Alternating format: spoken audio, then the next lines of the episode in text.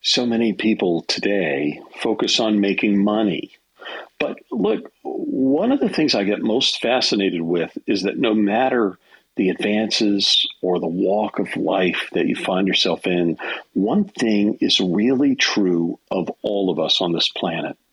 We really want to be heard. We want to be heard.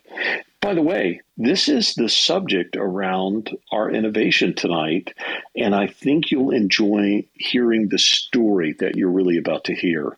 Welcome to our Wednesday live event called Innovation in Audio. My name is Lloyd Ford with Rainmaker Pathway Consulting Works. We help local broadcasters make more money by being an affordable programming partner who can fully develop the right position for your local brand or brands, coach your morning show, and other talents, design and execute station architecture, provide weekly music updates, and even produce your daily music logs, provide excellent voice trackers, sales and promotions ideas that move the needle, and much more. We're also confidential and market exclusive for radio. Reach out anytime, FORD at rainmakerpathway.com. Please know that if you work in a non media or non radio business, we actually founded Rainmaker Pathway as a company that helps companies just like yours get attention in a crowded world. If you are looking for a strategic partner that really looks deep into your business and can help you see your business from a different perspective and get the kind of attention that you need, reach out, F-O-R-D at rainmakerpathway.com. This live event is part of a podcast series called the Encouragers Innovation and Audio Podcast and will become available within minutes of the end of this live event, wherever you get your podcast. Our thanks to Joe Kelley for producing our podcast events and justjoeproductions.com for creating our audio footprint and distributing them. They do a pretty great job for us. Today, we're going to visit with, oh, oh, February 2nd, 2022. A lot of twos involved in today's date.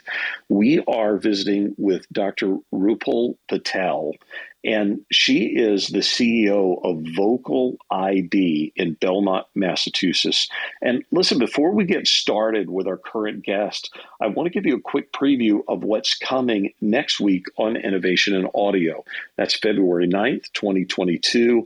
And of course, Lois Burak is going to be with us. Now, now Lois works with Local IQ Automotive, part of the USA Today network. We're going to talk about automotive. We're going to talk about that category. We're going to talk about getting attention in that category and getting customers in that category. It's going to be fascinating, especially for those of us, I think, who are in the broadcast business. Listen, you can see our full upcoming guest calendar on our free blog section at rainmakerpathway.com. And that is exactly also where you're going to find free encouragement for on air and promotions with our More Than Live and Local Guest series and our encouragement for local sellers called in the Encouraging Sales Success series, as well as free resources for anyone in radio or audio today. By the way, we don't lock away anything on our site the way some consultants do. Uh, we believe in what we call the theory of abundance. Ask me about it. Sometimes I love to share. So go to rainmakerpathway.com anytime, see what you can get for free directly from our team. Let's talk about today's guest right now. Rupal Patel, uh, Dr. Patel, by the way, is founder and CEO of Vocal ID, custom synthetic voice designers and the makers of Parrot Studio, a no code audible content creation platform. Sounds really innovative, right? Vocal ID is a spin out from uh, Rupal's research lab at Northwestern or Northeastern University, where she is a tenured professor. Recognized as a voice industry visionary, Dr. Patel is known for her commitment to ethical AI, inclusivity, and accessibility. Vocal ID's voice dubs are a collaboration with professional voice talent that offer a fair and equitable way to scale their business through AI voice, a voice industry thought leader and champion of social of the social mission to give voice to those living with speech disorders or loss of speech. Dr. Patel has participated in global panels as a keynote speaker and been featured in TED, NPR, MIT Tech Review, BBC, and a lot more. Dr. Patel, welcome to Innovation in Audio and the Encouragers. How are you? I'm great. Thanks for having me here, Lloyd. Well, thank you for taking time from your schedule. You know, so many people, like I said in the open, are so interested in money all the time. And here you are working in a really interesting lane. But before we get there, so listen, when you were a kid, did you know what you wanted to do with your life? Could you have known that you would take the path that you've taken? No, absolutely not. Um, what I wanted to do was really design clothes, and and that was oh. option in my family. Um, and my parents, my dad especially, really wanted me to be a doctor, like, like a like a medical doctor, which I am not. Um, well, I, well, wait a minute. So there was a lot of pressure in your family, right? Oh yeah, yeah. I mean, not. I mean, it was mostly because he, he didn't know any different. Like there was like three careers that were really uh, you know options um, that my right. father knew about at that time. And so so much of the world has changed. Um, but i really wanted to design design clothes. And i did that and wore my own clothes uh, in high school a lot. Um, but that was really the extent of where i got to with that. Oh wow. So it, it's really interesting that you started with design but not the design we're talking about yet. So, listen, when is the first time you remember someone calling you a thought leader? Because I remember when it happened to me. I want to know when did that happen to you and how did that make you feel, Dr. Patel? You know, it's it's funny. I don't really even um, I don't know really. I think it's more recent because, you know, I have a pretty extensive career in academia, and, and in academics are not really called thought leaders per se. They're more, you know, especially in the sciences and the life sciences, which is sort of my area. Um, mostly you'd be called like an innovator or, or an expert, but thought leadership is a term and a word that you don't really hear in academia a lot. So it wasn't really, I think, until I started the company, Vocal ID, and then once we got a little deeper in thinking about things like ethics and and and um, even the mission around vocal ideas is very much about something bigger than a particular project or a particular effort. I think it's really interesting. You know, uh, you get to be this thought leader, and that really comes probably from doing something that's bigger than just yourself, doing something that maybe is bigger than your company for sure. You, you're not just a thought leader, though. You have been a member of the Leadership Council for the National Small Business Association, founder of STEM for Social Change. Can you tell us about these things for people who don't know?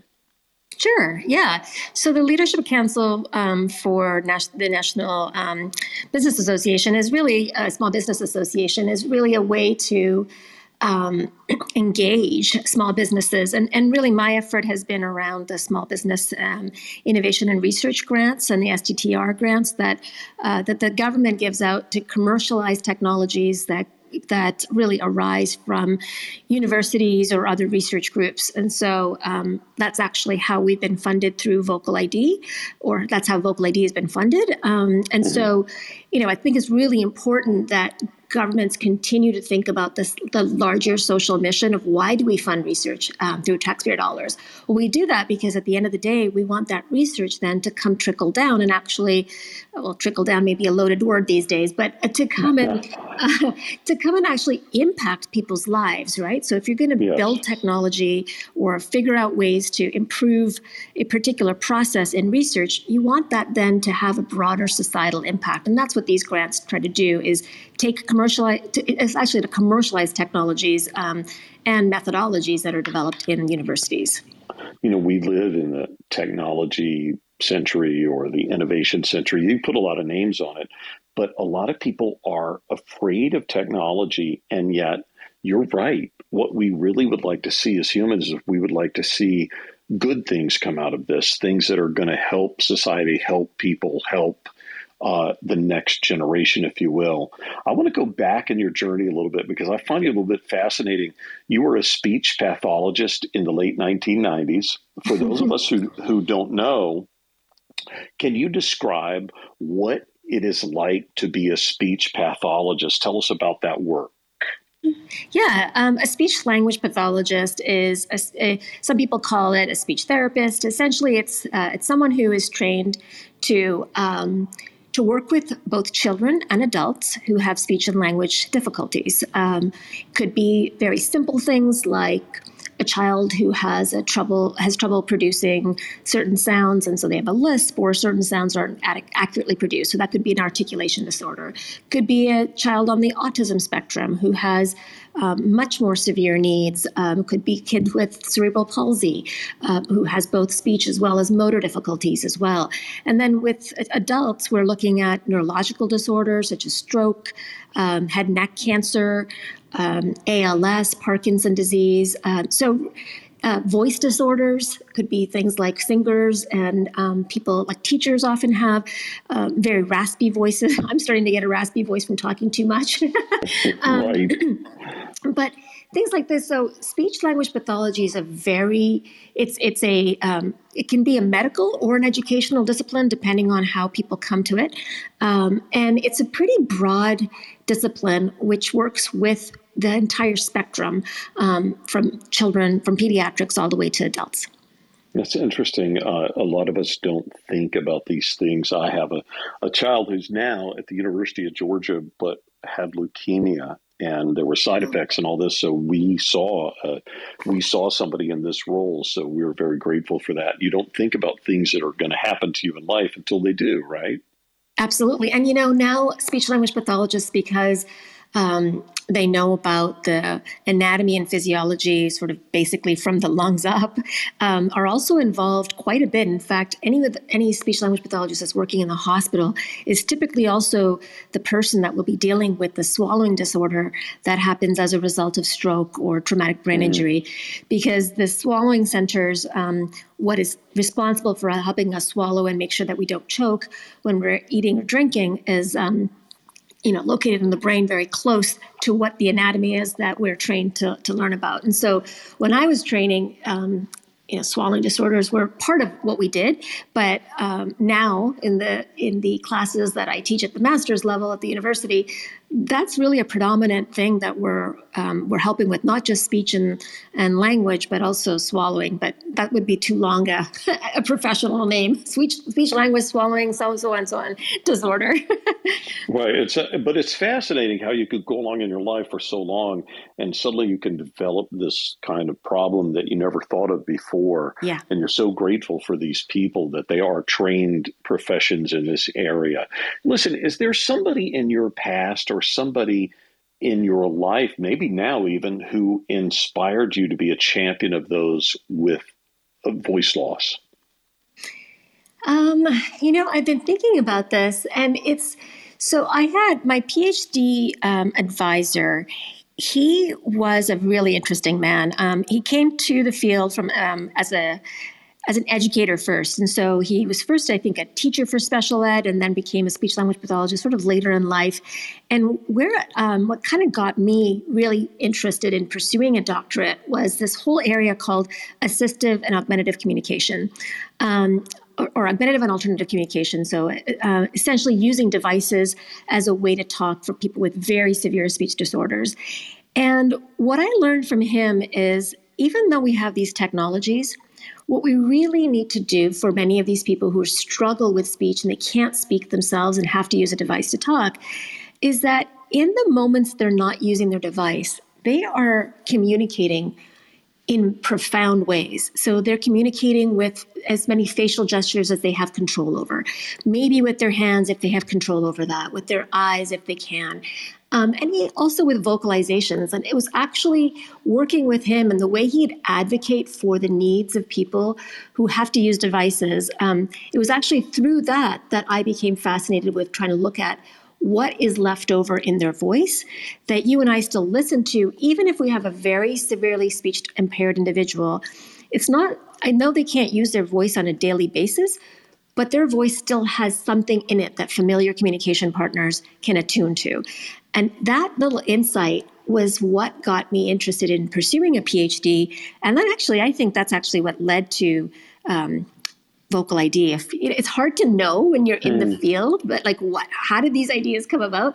But I, I, definitely feel like that was the germ that was sort of, or the seed that was planted so long ago. You know, to try to think about what else can they do and how are they communicating in ways that we're not even measuring because we've we've said, oh, they have they need to have a device to talk. Hmm. And this is interesting because I saw you talk about this, and you talked about how our thing is to give all these different people the same voice, and you're like, no, that's not right, right? Is is that what you struggle with? Yeah, exactly. And so it was actually in one of these. So my doctoral advisor and I had set up this advocacy group for people with speech language disorders uh, or with speech disorders who had to use devices to talk. Um, and we'd gather people. Um, usually, I think it was once a month or so. It might have been more frequent. I forget now.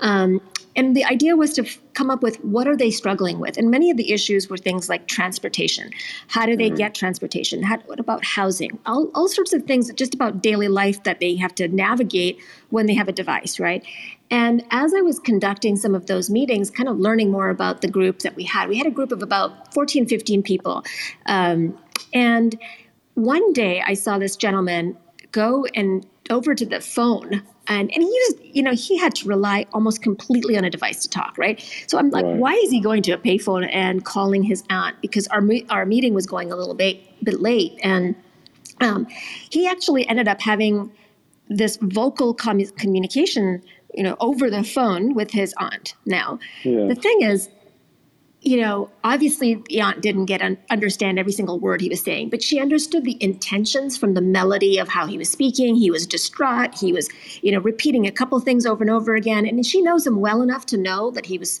you know, going to be home at a certain time. So there was context and contextual cues that she was relying on to try to understand what he was saying.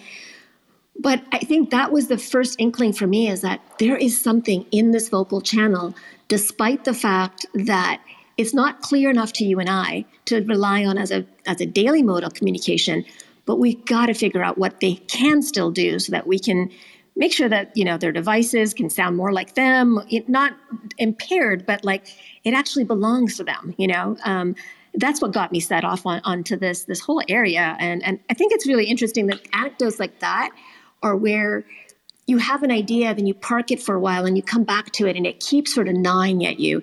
Um, and that's something that, you know, is sort of a passion that it's hard to kind of um, un- detach from. Well, and look, you won't be surprised you appear on something called the Encouragers. I'm going to encourage you in this way. My mentor, I have a, a mentor who's a 72 year old behavioral mathematician. And believe me, that is a challenge within itself. But he says that that really the most important thing and the most amazing thing that can happen to you is that you are known that you know that you are known and that you can know someone. And that's what you're describing between this aunt and this this guy yeah. right? They knew each other. And this idea of your voice being your own that's being known as you which yes. is really something that we don't often think about. Listen, I'd like for people who listen to this either in the live event or especially in the podcast to get to know our guests a little bit. Here's where it gets a little funky for me because I got to say all the names and I got to put everything together exactly right. And you know, it's we're not all doctors, so here we go. I'm going to try this. You were an assistant professor at Columbia University in the early 2000s. In fact, I see that your your path is Columbia University, University of Toronto, Boston University, where you were a research collaborator. Then there is MIT and Harvard. Can you explain your path here? It looks like tons of research and teaching for certain. Yeah, so um, you know, after I finished my PhD, I did a postdoc at MIT, um, and then I went from there to Columbia University, where I was an assistant professor for a few years. At that point, my husband was here in Boston. I was in um, I was at Columbia, and so we had what we call in academia a two-body problem, where the couple yeah. is is in two different places. Um, and um, and then I was recruited to Northeastern University, um, where I've been for the last 20 years. Uh. BU and, and some of these other places that I've also held academic appointments are usually during um, my uh, sabbatical years or with um, with collaborators I've worked with. So I've had, you know, prior to, to working at or starting Vocal ID, um, you know, most of my work was all in the research realm um, and teaching. I teach in two colleges at Northeastern University, both in computer science as well as in speech and hearing sciences. Um, and so I, I, did, you know, I had a full career there for 20 years. Right, plus. sure. Um, and and then when the, the opportunity came to, to be to start this company, um, I think I was ready to to try something new. Um, and apply the knowledge and, and, skills that I'd learned as an academic and, and and you know all that world to this new area as well. Well, and is it scary for you to jump out there? Because look, you, you've spent a good amount of time, about 20 years as the professor, uh, a professor at Northeastern University in Boston. Today, you're this uh, tenured professor at Northeastern University. Uh, I'd like to ask what makes that university so special and why are you venturing out? Isn't that scary? um, yeah, it is, especially since it's a it's a great job and it's an awesome university. Um, I have so much to thank for you know for the for really the vision of the university, the where they're going. It's so much of it is about interdisciplinary studies, and uh, it really is they walk the walk the talk they t- whatever talk the walk whatever yeah they, um, they walk the walk that they talk the talk right? Exactly both of those. Um, yes. what's really interesting to me is that this university when i came here in 2003 wasn't, you know, people didn't know it in the way that we know it today. And today it's one of the most innovative universities. It has climbed so much in the US News and World Report. And a lot of that is because it really embraced this idea of the fact that disciplines are no longer silos. And that's what I love about it. And actually, uh, so as I've taken this leave and jumped into this, it was very scary at the beginning, Lloyd. It wasn't easy. Mm. Um, it's also a fantastic job, and so like to leave that and to try something new is is is daunting. But it was also an opportunity where what I could do in the lab was limited to a handful of people. What I could do in you know with this company, the goal was and the aspiration is that it's hundreds, thousands, maybe even hundreds of thousands or millions of people. And that is something, you know, I think after you've achieved certain things like tenure and whatever, you want to have impact because, I mean, what is another paper going to get you? But really, um, you want to see this, I want to see this work impact people's lives. And so it was scary. It is scary. It's still scary. I, listen, I, I promise you, I know this uh, as as undoctor as I am, of course, you know that's not a word, but I'm going to use it here. Uh, I know that millions and millions and millions of people can be impacted in a, emotional ways and, and quality of life ways by what you're doing it seems like you have accomplished a lot at the university. You know, the knock on professors and like, you know, some people will say, well, you know, if if for those who can't do, they teach or whatever, right? Well, here's the deal. You've sort of jumped past all that, not just to coming out front uh, and beyond education, you've jumped into the entrepreneurial world. Was that planned or did it just sort of happen, or how do you describe that? No, it wasn't planned. Um, it was, I mean, it, in terms of just happened, probably not, is probably not that either. Um, what happened really is that I was sort of looking for after, you know, after I became a full professor, really looking for ways in which I could take the work that I've been doing. We we had a number of different prototypes of different kinds of projects we built in the lab, and I was looking for some other way to kind of have that impact. And so, you know, it was sort of dabbling in different projects. And and what happened is that um, I got the chance to talk about vocal ID at um, at TED Women in 2013. Oh, nice. And it was a yeah, it was an amazing opportunity. And at that point, actually, this project, the Vocal ID project, we used to call it Vocality in the lab. Um, it was kind of at the end of that project. It was the funding was had run out and so on and so forth. And you know, I was on to a, a different project that was all about helping kids how to read aloud. But mm-hmm. a reporter at NPR took that work and, and, and kind of asked me some more questions about it and kind of probed a bit more. And it, and it re energized this entire research area. And then after I gave the talk, what happened is everyday citizens, everyday people like you and I, kind of raise their hand to say, I would like to donate my voice to someone um, who can't speak. And that was the sort of a last minute add on into my talk to ask for people to donate their voice um, as part of the, the TED talk I gave. And what was really inspiring, and I think what kind of was the push for me to say, okay, go. If you're not going to leap now, you're never going to leap. Oh, right. you know? Um, and that was it. Actually, you know, a few months later, um, I first of all tried to actually do the do some of this work within the university, and then one of my my provost actually came up to me um, during the graduation ceremonies in in um, April of that year in 2014 and said, you know, Rupal, I, I'm you know. It's great that you want to do some of this and create this voice bank at the university, but what's the long term plan?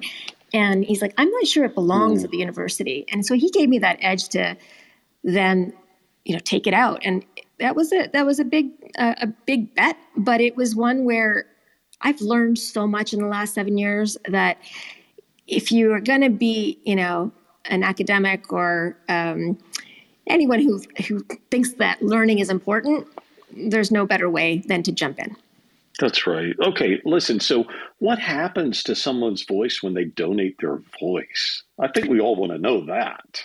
Yeah. So, it's actually not as scary as you think, right? Donating right. your voice um, to the Human Voice Bank. So, actually, Vocal ID now has these two sort of separate areas. One is our work, our social mission work to help people with who have speech um, impairments.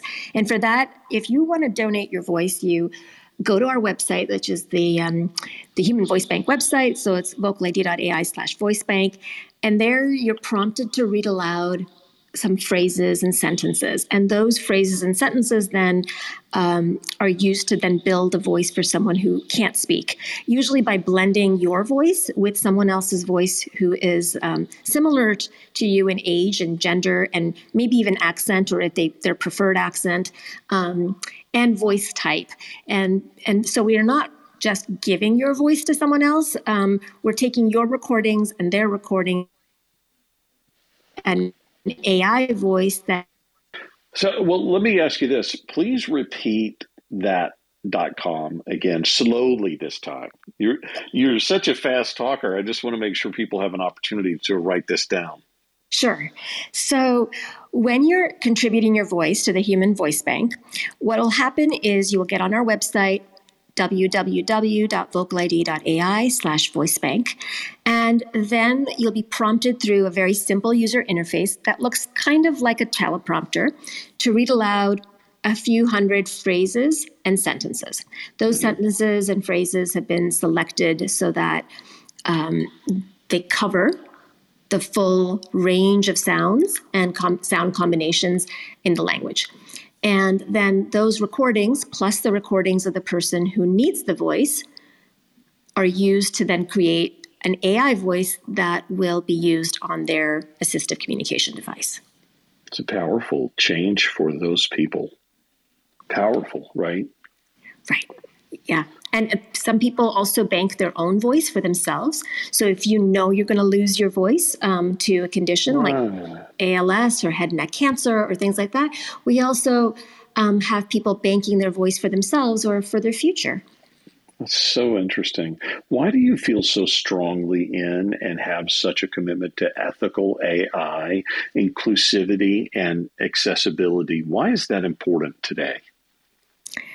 I think it's important not just today, but it's important in, in no matter what, because I think unless the technologies um, that we are building today, we, we, have an eye to ways in which they could be misused. Um, we're not really thinking ahead.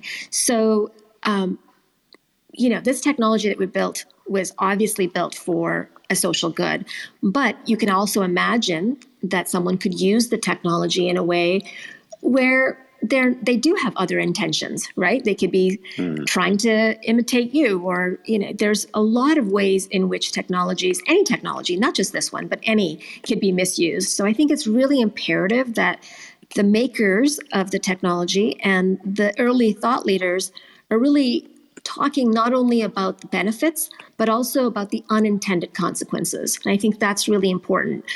I don't think that that is the, I don't think otherwise, you know, I don't think fear should be what's guiding this, but I think ethical practices is what should be guiding this. Um, thinking proactively about what could go wrong should be guiding this. And I think that's a really important piece of it.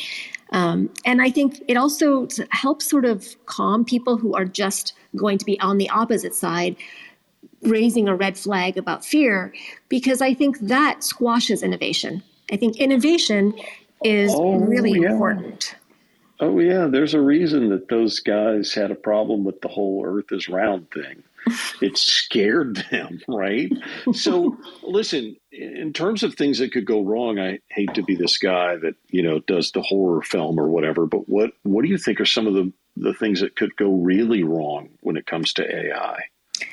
Well, I mean, AI. So synthetic voice I, I, won't talk about all of ai i mean all of ai is, is uh, right. Yeah but in terms of synthetic voice or ai voices um, the big thing is that they're essentially audio deep fakes right? Just like we have video deep fakes audio deep fakes um, you know could provide ways in which people could be defrauded right? Um, mm, it, there's yeah and also as especially right now when we think about um, you know, scams on, on the phone, on, you know, a lot of banks now have gone to uh, voice biometrics and things of that sort. So, well, look, it's interesting. People have, let's call them criminals, since that's what they are. Uh, criminals have really rudimentary tools, and they're intaking hundreds of millions of dollars out of fraud. So that's imagine they can replicate your voice. That's pretty fearful. That's right. And I think, you know, on the one hand, we have a, a, movement, you know, across the board for open source technologies, right? Open source software, right. um, which does allow for, you know, more capabilities for even maybe the novice users. But at the other side, you have to remember that there is not only you know if you have an AI voice, there's there are ways to protect it. There are also ways to plan for this, um, rather than just saying, well, all of this technology is no good and it can, it shouldn't be used. And, and so that's kind of what I think is that if you're going to regulate or if you're going to standardize, you have to have the people that are building the technology as part of the, you know, as part well, of. Well, because regulators will not be a part of innovation. They will be no. about trying to stop innovation in some ways. I know that sounds rough, but it's really true. It's true. They don't, it, they don't have an interest in trying to do experimental things. They don't want to do that. Right. They're and I into think, control. That's right, and then and then they're shutting down the whole thing, right? So right. it's like rather than, I mean, th- we see this everywhere. We see this across every single inter- every single discipline and innovation. Is there is constantly some fear, whether it's fear of you know uh, AI taking over human jobs, whether it's fear of AI you know being used f- for fraud, but we see this in the chemical industry. We see this in the biological industry. We see it everywhere. Pharmaceutical. So special. Right.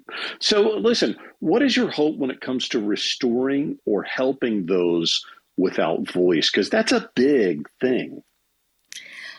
Well, my hope is that, I mean, I think voice is part of someone's identity.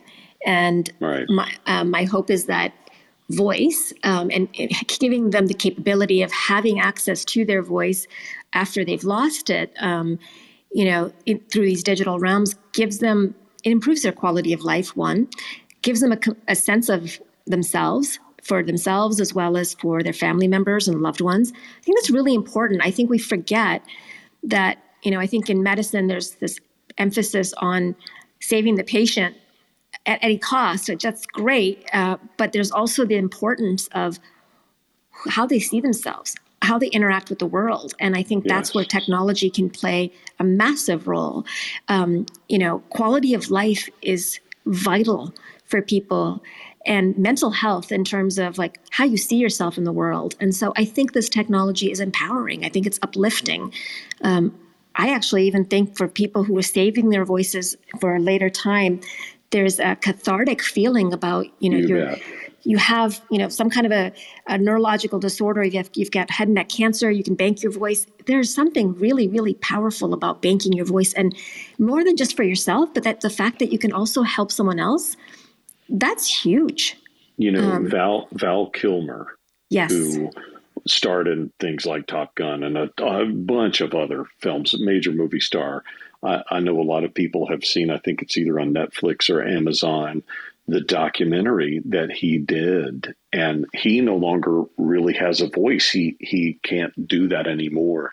In that documentary, they used the voice of his son, sounded just like him. Such a powerful representation of self. yeah But everybody doesn't have that, right?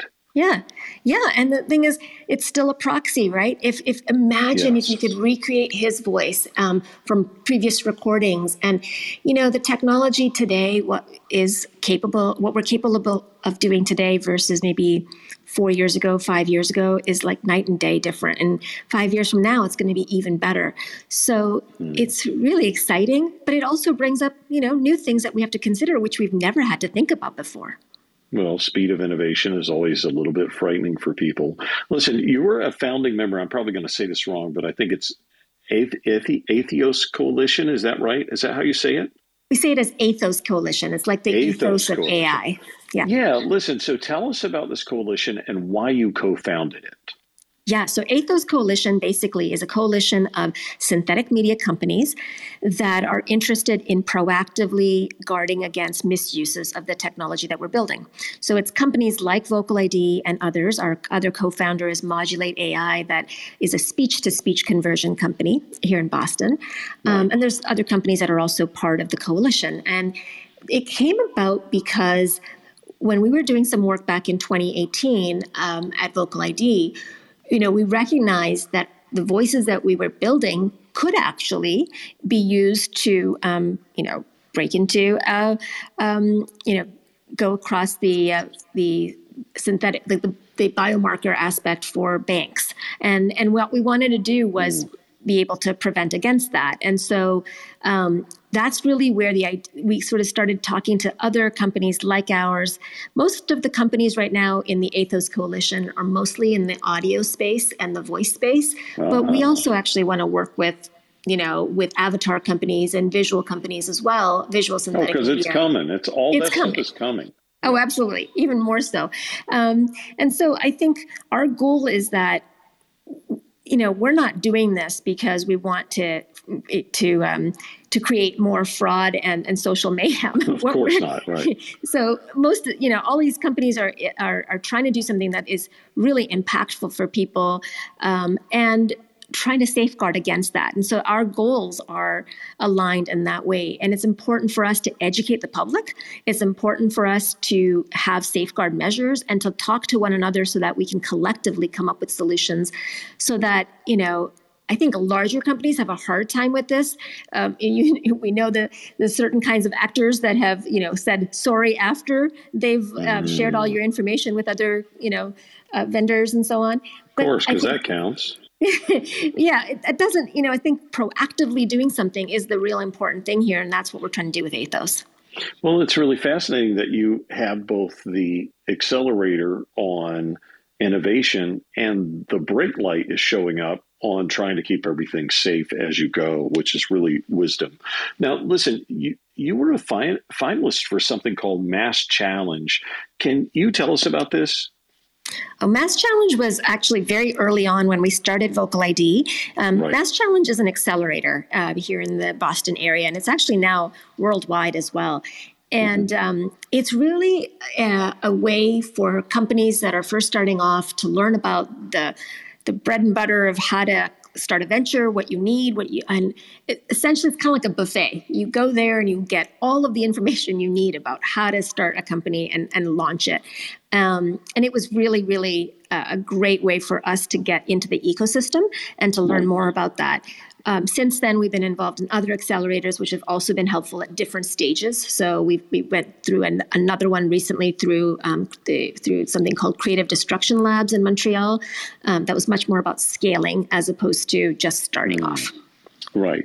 All right. So we've done all this work to talk about your past, talk about where you come from, talk about all of these different things, right? I wonder if you could now give us a full, robust view of Vocal ID as it is today. And sure. where you're going. Where you're going. Yeah. So Vocal ID today of course, it continues to do the work with people who are non speaking. But about two years ago, we started working also with companies as well as professional voice talent. And I see one of them is actually on this call. Hi, Anne. Um, hopefully, there, I don't know if there's others as well, but we work with professional voice talent to create their AI voice. It's kind of an extension of the work we did with people with speech disabilities, right? We're saying now right. these professional voice talent, um, they don't have any disabilities. Uh, what they're trying to do is trying to, ha- to do jobs where they can only do, you know, a certain amount of work in a day. But assisted with AI, um, there is the potential for their work, for their um, voice to be the voice of products and services. And here's where one of their themes of our, our interest comes back into play, which is diversity and inclusion. And so we're trying to build voices that are diverse and inclusive so that products and services sound like the, the ones that are speaking to us today sound like the world we hear.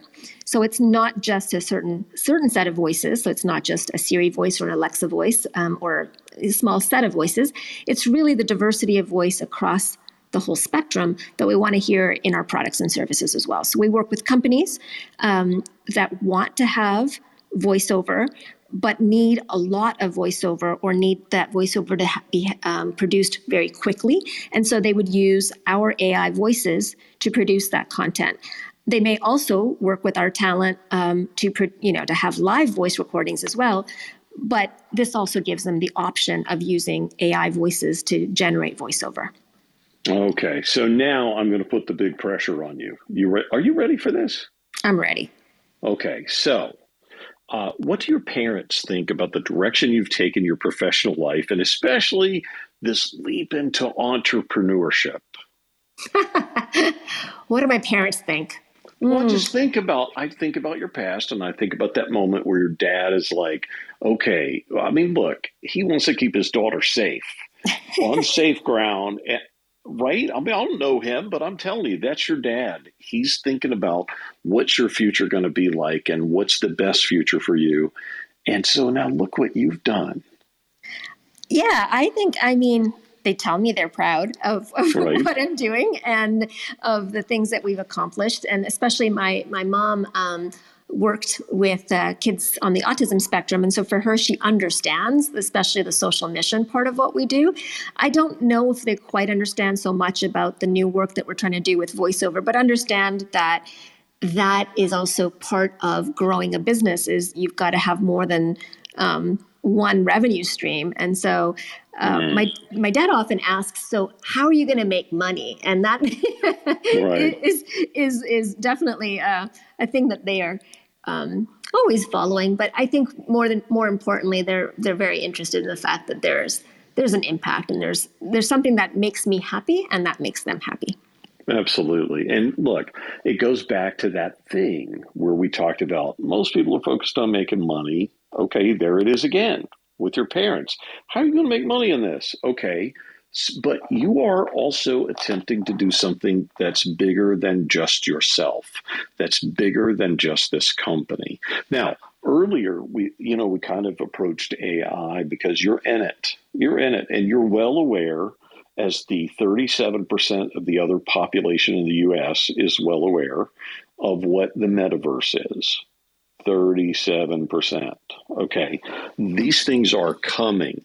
Okay. And I know that you kind of, I, I, could hear it in your voice where you're like, well, I don't want to get into war and peace on this little podcast. Okay. But you're in AI. Here's my question for you What is the true future for AI in your opinion? I think that there are different levels of AI that we're already experiencing and that we probably don't label as AI today. So, mm um, AI is is basically a machine that has enough, uh, or it's a set of algorithms and machines that are performing some task, right?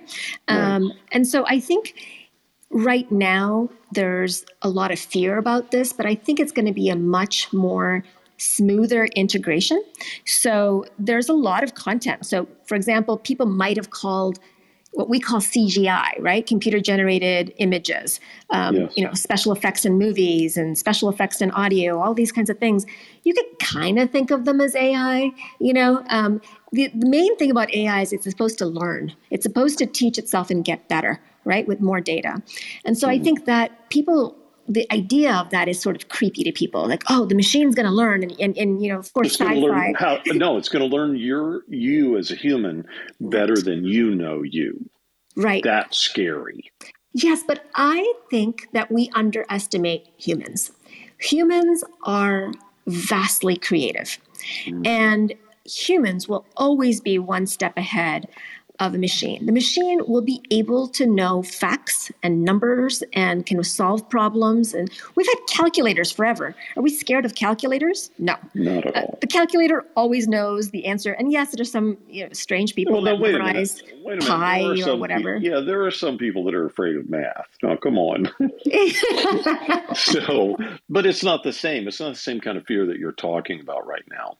No. Yeah, and I think so to me, I feel like right now we are we are afraid of what is what is uncertain, but creativity and the capacity for human beings to do things that are not just about information transfer or information like searching for information. So, you know, can will someone be the the Jeopardy champion you know, will there be an AI that can be a Jeopardy champion and beat out somebody else? Maybe. Well, but who cares?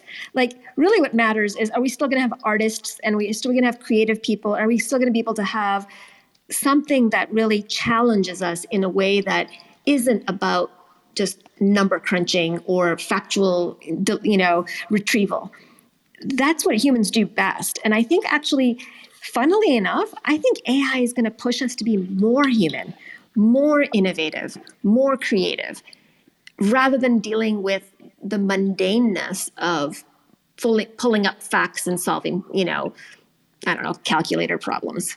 I love that you talk this way because here's the truth. I don't care what you do with technology, people want to be heard. We talked yes. about this earlier. They want to be heard. That's not going to change with technology. Okay.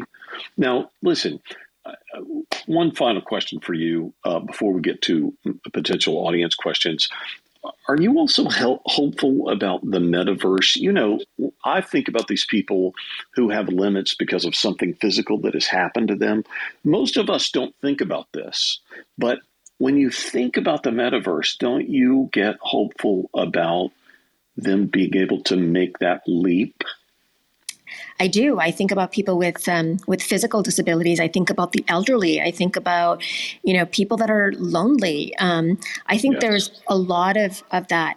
I also worry at one level about the rest of us. I mean, we've kind of had our own little metaverse the last couple of years with COVID, right? I right. we're stuck in metaverse land, Zoom land, and I think about you know things like our physical activity and our sedentary mm. lives these days and as long as we can keep that balance and and separate, you know, you know, so many kids these days are stuck in their video games and so on, and and, and adults actually too.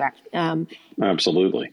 And I think that that's the one thing that I hope that when we get into this these new media, we don't forget that we are human beings and our bodies continue to have to be fed and dressed and moved and you know even if we can appear mm. however we want in the metaverse well and there are consequences to everything you do or shall i say don't do yeah right okay well listen i, I definitely want to first say thank you uh, Dr. Patel, for, for making this time for us and for joining us on Innovation and Audio.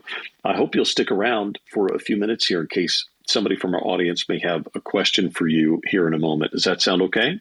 Absolutely. And thank you for having me. This was a really fun conversation. Oh, I, uh, very great for me, and I hope great for our listeners and our listeners in our podcast who will hear it later. Uh, look, if you haven't subscribed to the Encouragers Innovation and Audio podcast, you're already missing out on great content every single week. We have this big archive. We already have this growing archive of shows, and you won't believe what you'll hear that will improve the value of your career, maybe the value of your life. Oh, yeah, I'll go that far. While you are listening to this live event, make certain you have joined the encouragers here on the Clubhouse app because, well, we're about encouraging. Please share that with people that you know, friends, uh, people that you work with who are either into audio or into innovation, two of our key areas that we talk about. Find out what our guests talk about every single week, including ways that uh, we can help your career become even better, certainly more innovative by subscribing to the Encouragers Innovation and Audio podcast. Uh, of course, we also have a second podcast uh, that comes from our Monday night event. That podcast is the Encouragers, the Radio Rally podcast. Both of our podcasts are available on Apple, Audible, Spotify, and wherever you get your podcast. We're going to open up our room in case there are questions from the audience right now for Dr. Patel. Uh, just push the button at the bottom of your iPhone or Android device uh, to raise your hand. That's the indicator that we we know that you want to come up on stage and talk. Of course, we ask that you mute your mic uh, once you do that when you come up on stage until we introduce you. At the same time, I got to say this to you not everybody's going to want to come up and be that vulnerable on stage and give their question. That's why we let people send us an IM through the IM feature of Clubhouse, and you can do that now as well. Please save this date and share it with anyone associated with broadcast or audio revenue, April 14th, 2022. That's the date of our next exclusive sales event for market managers, sales managers, and local radio sellers. We're calling the upcoming Q2 sales exclusive event getting higher sales now in a crowded market. More details are coming later, but I can tell you if you missed our first quarterly sales exclusive event called the 2022 Sales Liftoff, you can find that uh, as a podcast episode now in the free blog section at rainmakerpathway.com or you can just subscribe to the Encouragers, the Radio Rally podcast, or uh, the Encouragers Innovation and Audio podcast. You get that for free in our archive.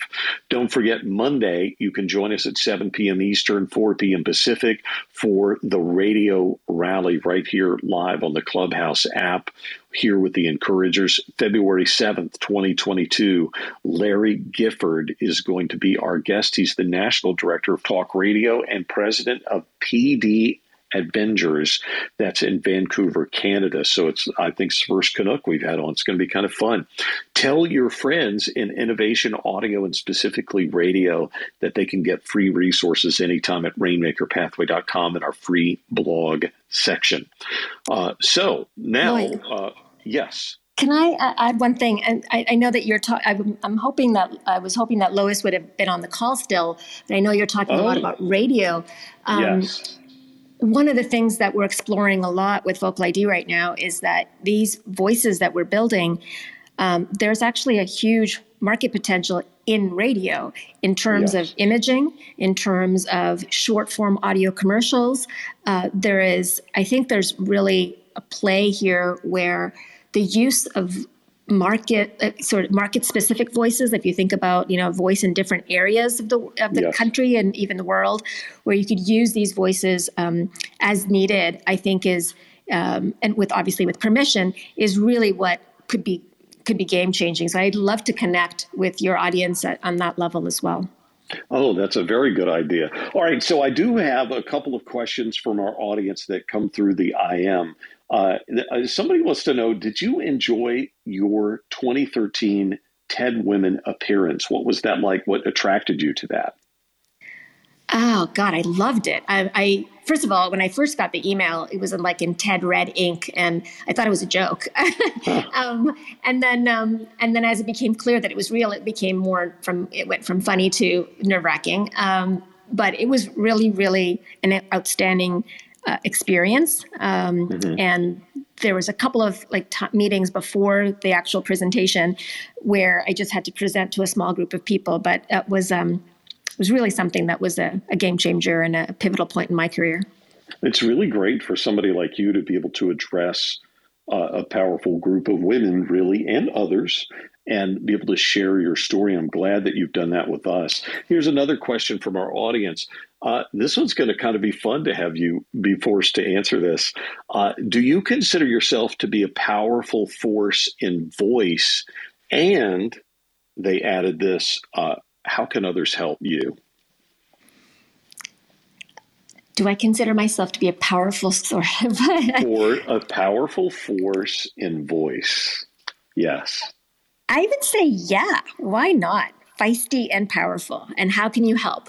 Well, if you believe in our mission, and you, um, and also if you believe, if you think that this is really a direction, we, we we're working with voice talent in collaboration with them. So if you're voice talent, yes. Uh, if you you know if you think that this technology could be useful in your products and services or the work that you do, we'd love to talk. Help us make this happen and turn this into a reality. I mean, we're a small startup still, and but we want to we want to get out there and do you know, do good by making it actually profitable for you as a voice talent uh, and innovative for you as a business owner, but also have some a way to make a difference. I love it when people start talking about how uh, the, uh, any of us can come together especially with a powerful force like this, and do good in the world. I want to thank you again. Listen, we do try to keep things to about an hour. Our thanks to Dr. Patel for, of course, being our patient and giving guest as we prod and talk about all these things. A very special thank you to Joe Kelley for producing the Encouragers Innovation and Audio podcast, which is available right now. Of course, this episode will be available in the next hour or so. And thank you to JustJoeProductions.com for creating our audio footprint and distributing them. Please do share our podcast, The Encouragers, the Radio Rally, and The Encouragers Innovation and Audio with others that you know are interested in growing their careers in audio or love innovation. Both podcasts are available on, on Apple, Audible, Spotify, and wherever you get your podcast.